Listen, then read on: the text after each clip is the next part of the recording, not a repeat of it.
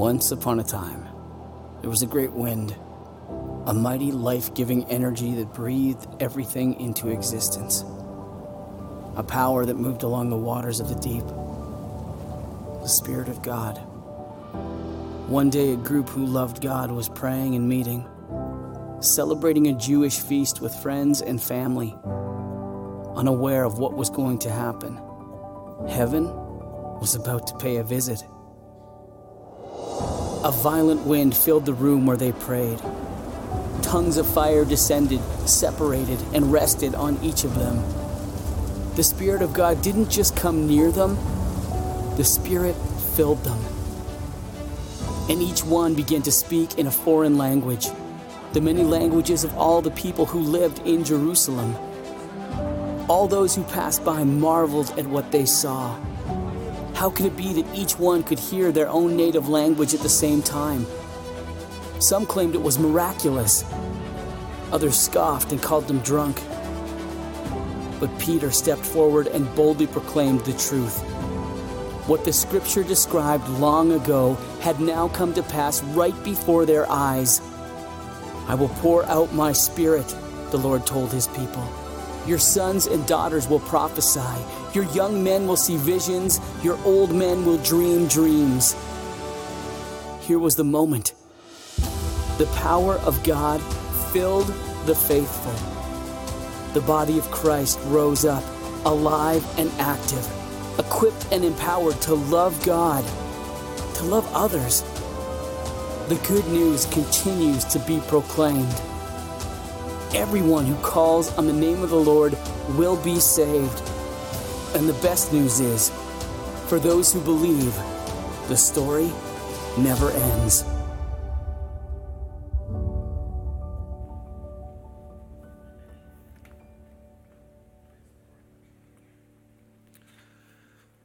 And that, my friends, is how it began.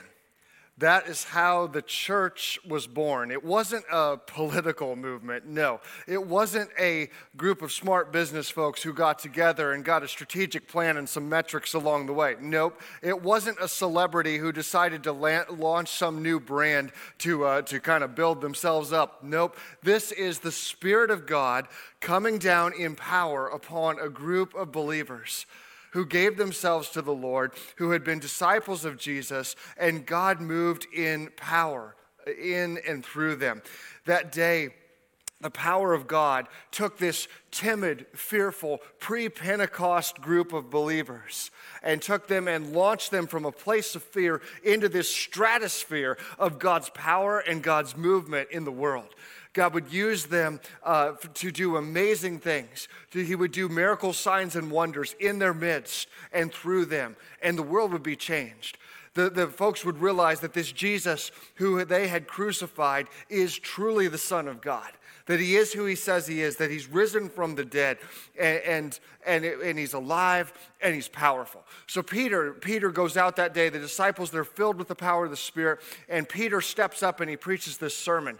And that day the church grows from like a little under 200 people to like over 3,000 people. One day, one sermon. That's one heck of a sermon right there, amen?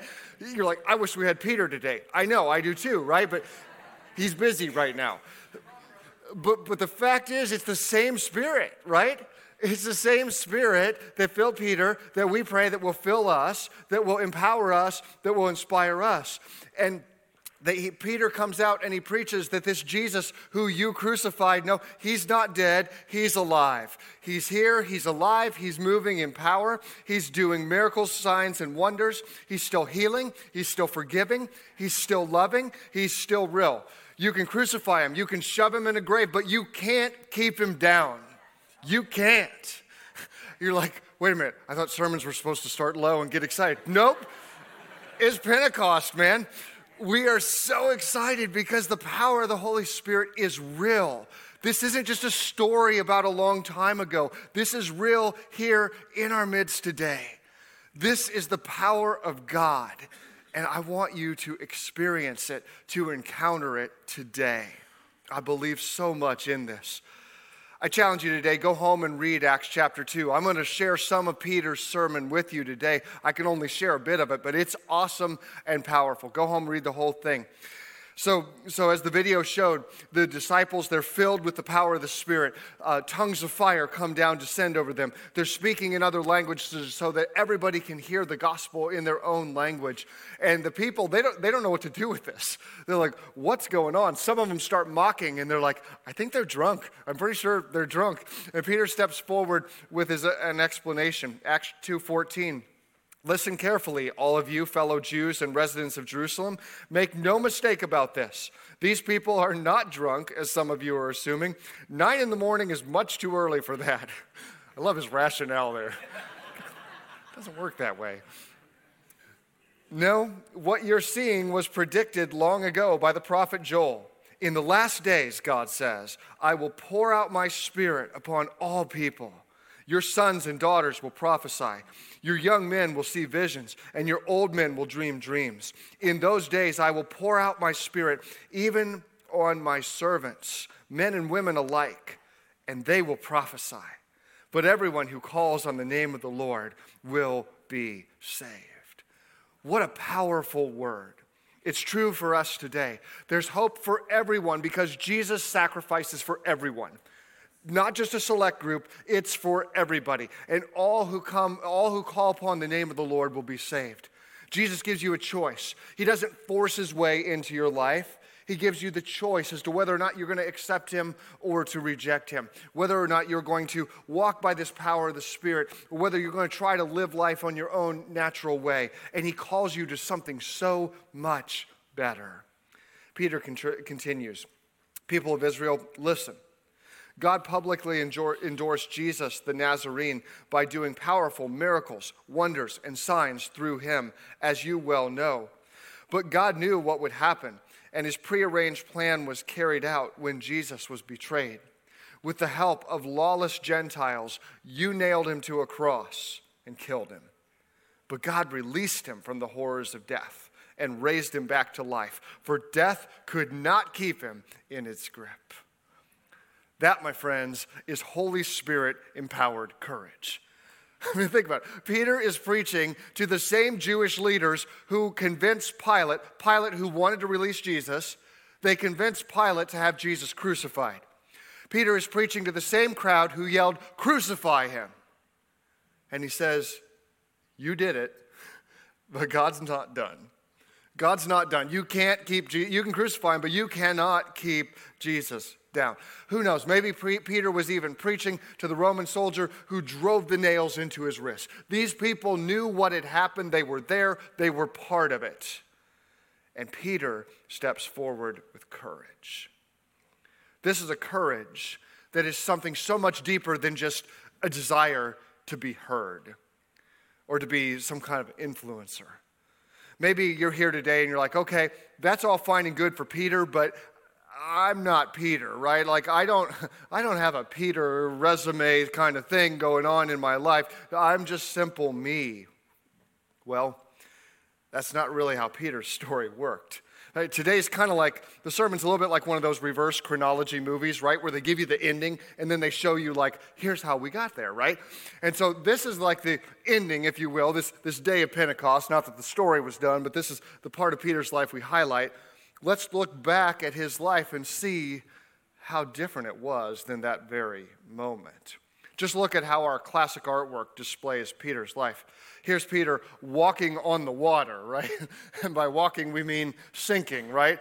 He's sinking down in the water. Now, to his credit, he's the only disciple who had the courage to get his rear end out of the boat. So that's something, right? But, but here he's got Jesus, Son of God, walking on water, and see where his eyes are? They're, they're not on Jesus, they're on the waves. His fear was greater than his faith in the Son of God, even though the Son of God was right there doing a miracle at that moment. That's not a huge amount of faith, right? That's not a huge amount of faith. Or here's Jesus telling Peter, Get behind me, Satan. Why? Because Jesus had just revealed how God was going to move, how Jesus was going to go to Jerusalem. He was going to be crucified, dead, buried, raised from the dead the third day. And Peter basically says, Nope, I, I, I don't like this dying plan, this crucifixion nonsense. Jesus, we're, we're, we're not doing that. Get behind me, Satan. That's what he says. That's not a great day when you're a disciple of Jesus and he calls you Satan, you know. That's Peter. And most famously, here's Peter after he denied Jesus three times in Jesus' moment of greatest need. On a night where Jesus had literally predicted, You will deny me three times. And Peter says, Never, Lord. Everybody else can fall away, but not me. Not me. I won't be the one. Three times.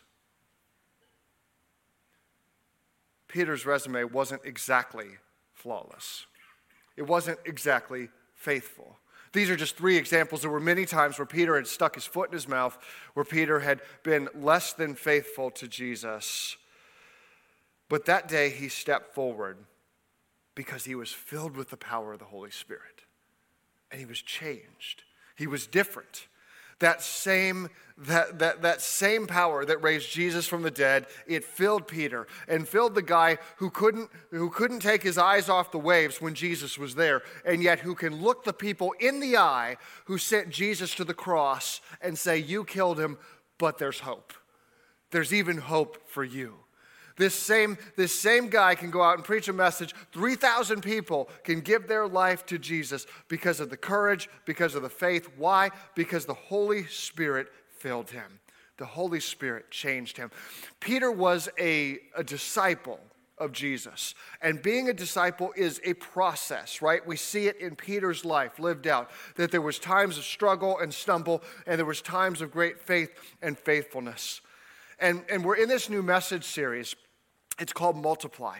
And we're looking at what does it mean to be a disciple and, and how can we make disciples, right? Because first you got to be a disciple if you want to make a disciple. It just makes sense.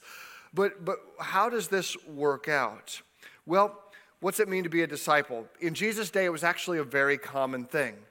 First, a disciple is a learner who studies the teacher. See, their system of education was much different than ours. In those days, Jewish teachers, they were known as rabbis. And rabbis, if you wanted to be a rabbi, what you would do is you would find another rabbi who you respected, who was effective, and you would ask to become uh, that rabbi's disciple. And so you would follow the rabbi around. You would listen to the teaching. You would study the teachings of this rabbi.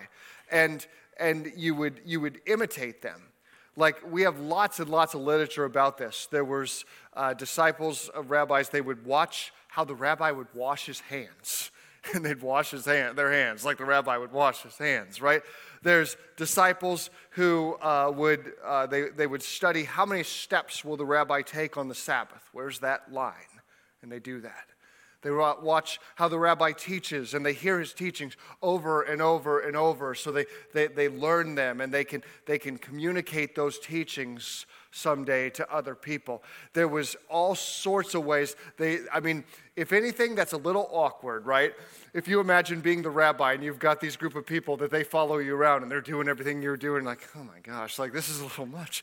But that's how they did school. That's how they did education.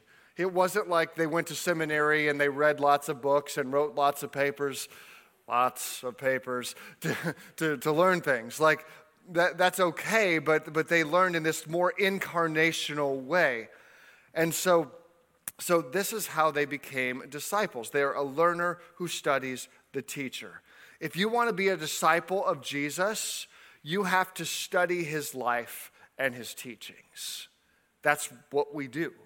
If you want to be a disciple of Jesus, it, it begins there with studying his life and his teachings. We do this here in Disciple Bible Study. We, we highlighted, did we highlight that earlier in the service? I think. Did we talk about disciple earlier? Yeah. So we, we talked about that earlier on, how that so many folks here have taken this class and have been impacted through that. And it's really such an impactful way because if you're going to be a learner who studies the teacher, you got to study, you got to study God's word. You've got to know it. You've got to understand that better and better. See, there's a thing now that's kind of kind of popular, and that is to study part of Jesus and to take the parts of Jesus that I like, that are congruent with the way I want to live and act, and, and not worry so much about the rest. It's kind of how we do in education sometimes. It's, uh, I remember uh, going to college and seminary and having students in our class that some of whom, like, their goal was like to debate with the professors all the time, right? Like, that's what they did. I remember there's one, name, just call him Daryl, and uh, Daryl would always debate with the professor. And I remember I'd feel so ticked off in there, like, Daryl, I didn't come here to hear your little arguments, right? Like, we're paying a lot of money to hear this professor, right? Not to hear you like, well, I don't know if that's actually, like, you don't know, you're not credible, right? But that's kind of how we tend to think nowadays. Like, well, I'll take these bits of Jesus and I, I don't know about these others. Like, for example, you could look at the stories of Jesus, of how when Jesus goes and he tells off the religious leaders, right? You know, he, he confronts them for their hypocrisy and other things. And you could look at the Jesus who goes into the temple and he's angry because he sees the evil that's happening there, how they're taking advantage of people financially. And he takes and he throws over the tables, right? You can take this confrontational version of Jesus and you can create in your own mind this like smackdown Jesus, right? That's my kind of Jesus right there, right? The one who tells everybody how it is, right? I want to be that kind of Jesus. Okay, but you're missing, that's not all Jesus is. He had those moments, but this is the same Jesus who cries at his friend's funeral. The same Jesus who heals people and tells them, hey, don't, don't go tell anybody, just, just go home. Be thankful for what the Lord has done for you. This same Jesus who was a suffering servant who ultimately gave his life for you and for me. So if I just get smackdown Jesus, that's not really accurate. Or we could take, you know, they asked Jesus, what's the greatest commandment? He said, love the Lord your God with all your heart, soul, mind, and strength, and love your neighbor as yourself. That all the law and the prophets, they, they hang on these two things, right? And certainly love is central to who Jesus is. And so we could take just that aspect of Jesus and like Jesus is just love. He loves everybody, he loves all things, he doesn't judge anything, right? He's just love, love, love. That's all that Jesus is. Problem is, though, this is the same Jesus who once heals a guy and he says, okay, go, don't sin anymore, or something worse might happen to you, right? The same Jesus who tells the, the woman caught in adultery, go and sin no more. This is a Jesus who not only loves us, he loves us with a holy love not a teddy bear love, a holy love, a love that calls us to be more and more holy as God is holy. So, no, he doesn't accept everything that John does. He wants John to be more like him. He wants, Jesus, he wants John to live by the power of the Spirit, to be freed from that sinful self, to be free to live into the fullness of the Spirit in holiness. That's what Jesus wants for me and wants for you. We've got to understand all of who Jesus is. We can't just like cherry pick certain things. That's what a disciple does. A disciple is a learner. A disciple of Jesus Christ looks at him and seeks to learn everything that we can. But that's not it. That's not all. Second, a disciple is a follower who imitates the teacher. Like I said, they imitate how they wash hands or whatever, but not just not just learning's sake, not just say, oh, this is what my teacher does, now I know, but this is how my teacher does things. I'm going to do it this way as well. I'm going to imitate that. Like a little kid imitates a parent, right? I want to imitate that, to be an imitator of Christ, because that's what I'm called to do. That's what I'm called to do. The basic Christian confession is this Jesus is Lord. Jesus is Lord. And that's a really, really important statement. Uh, you, you only have one Lord, right? Like, that means the leader of your life, the one who is over all of your life. The basic Christian f- confession is not Jesus is smart, although he was. It's not just Jesus is nice, although he was. It's not just Jesus is kind. It's not just Jesus is a good teacher with some interesting things I can learn. It's not just Jesus is a his interesting historical figure who I should study. It's not just Jesus is a trusted advisor who helps me when I'm confused, or Jesus is a counselor who helps me when I'm hurting. Jesus is all of these things, but these are all attributes of who he is. At the end of the day, Jesus is Lord. That's who he is. You can't just pick and choose one or two or three of those things and say, yeah, I'm going to keep the rest of life. You know, like he can be Lord over, like, you know, this little stuff, but I'm going to take care of the money, right? Or he can be Lord over Sunday morning, 10 a.m., right? But I'm going to have the rest of the week. No, it's that Jesus is Lord. He's Lord over everything because I want to follow the teacher. I want to learn from him. I want to imitate him. I want to do the things I see the teacher doing because I realize that his way is best, that his way is the right way for my life to be, that I'm called to put my life in his hands. To be a disciple is to be in relationship with the teacher. Being a disciple of Jesus is seeking to, to know him and to live as He calls us to live because we love Him. It's not legalism, it's love. We, we love Him, and so we want to look like He looks. Are you willing to do that?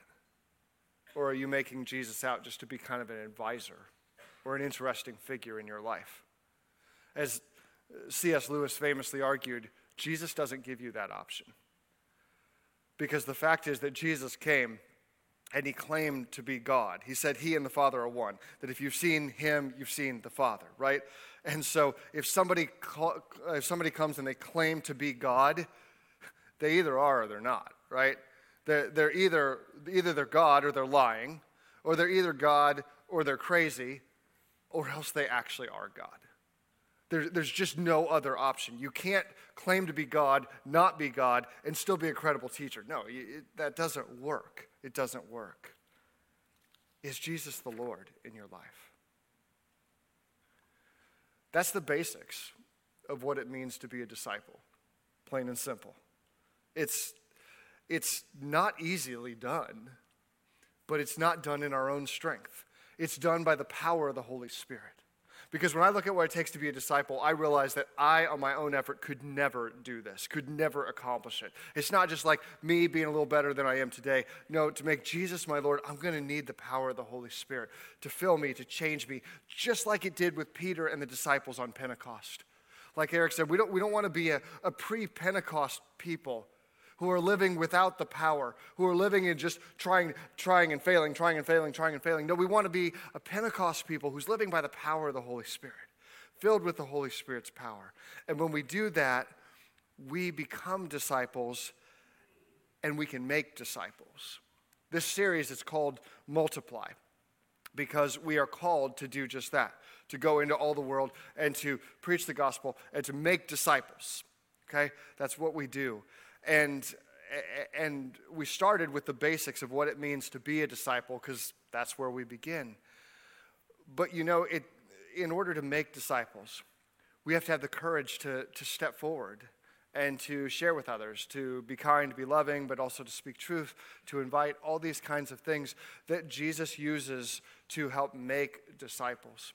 I want to share, share with you a video today of uh, Marge Putman, uh, Pastor Mark's wife, and Sarah's mom, and uh, and she is going to share about how she was discipled. How uh, at a challenging point in her life, somebody reached out to her and, and shared Jesus with her. Let's check this out.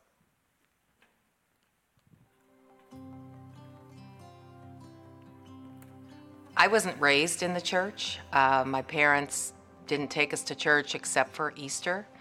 Um, and so growing up, um, I didn't know a lot about God. I didn't know anything about Jesus. But after I got married and had my daughter Allison, she had some very major medical issues that landed her in the hospital when she was three weeks old. And I really felt lost. Um, she was in surgery and I didn't know what to do. I saw a picture in the hallway of an operating room with the hand of God reaching down into the operating room. And it just caught my attention. And uh, after Allison healed and was home, I actually was very angry that God would do something like this to my baby. And so I started on a journey to find out who this God was and why he would do that. And I had a very good friend at work who I had shared that with, and she encouraged me to find a church home where I could learn more about God, learn more about Jesus, and really uh, understand why things happen as they do in the world. And so Mark and I found a church near us, and we joined the church and started a disciple Bible study. And through that study, over the course of nine months, I learned who this God was and how much God loved me. And I would each week meet with my friend and share what I was learning in Disciple, and she would just be thrilled for me.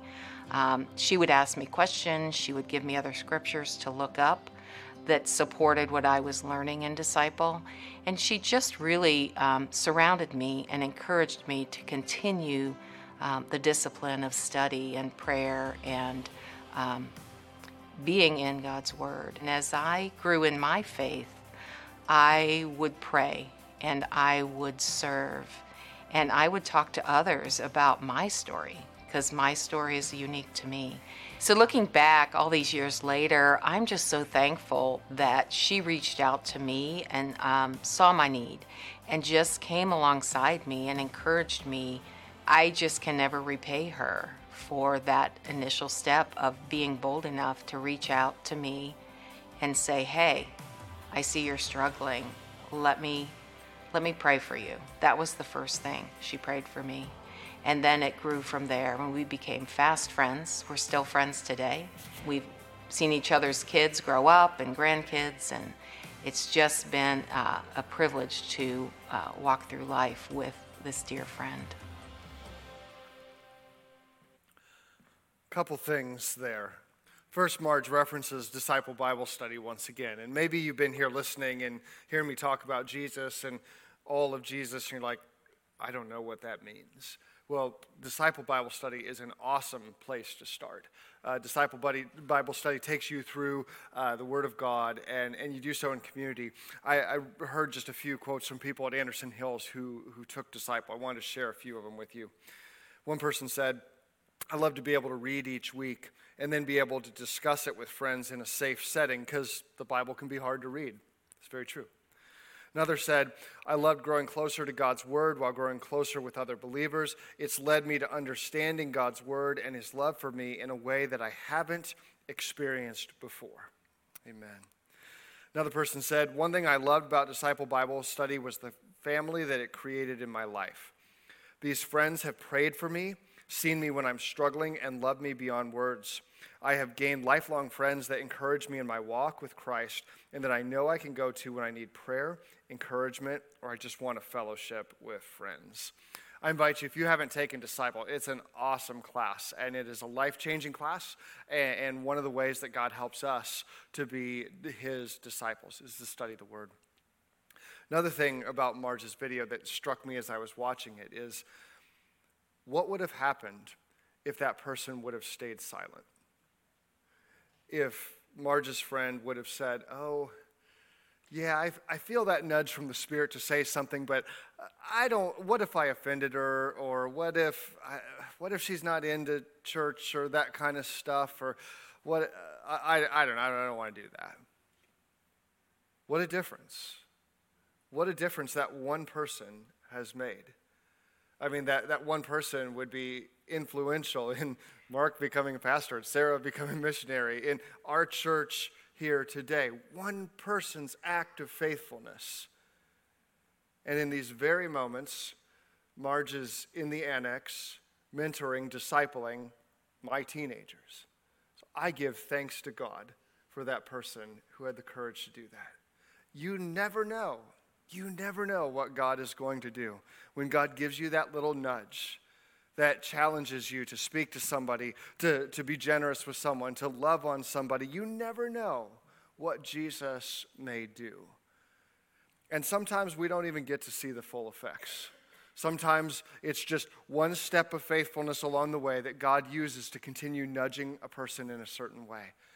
But whatever it is, I encourage you if God if God leads you, if God nudges you, because He will, when God nudges you, would you have the courage to say yes? You never know. God may be using you to make disciples of others.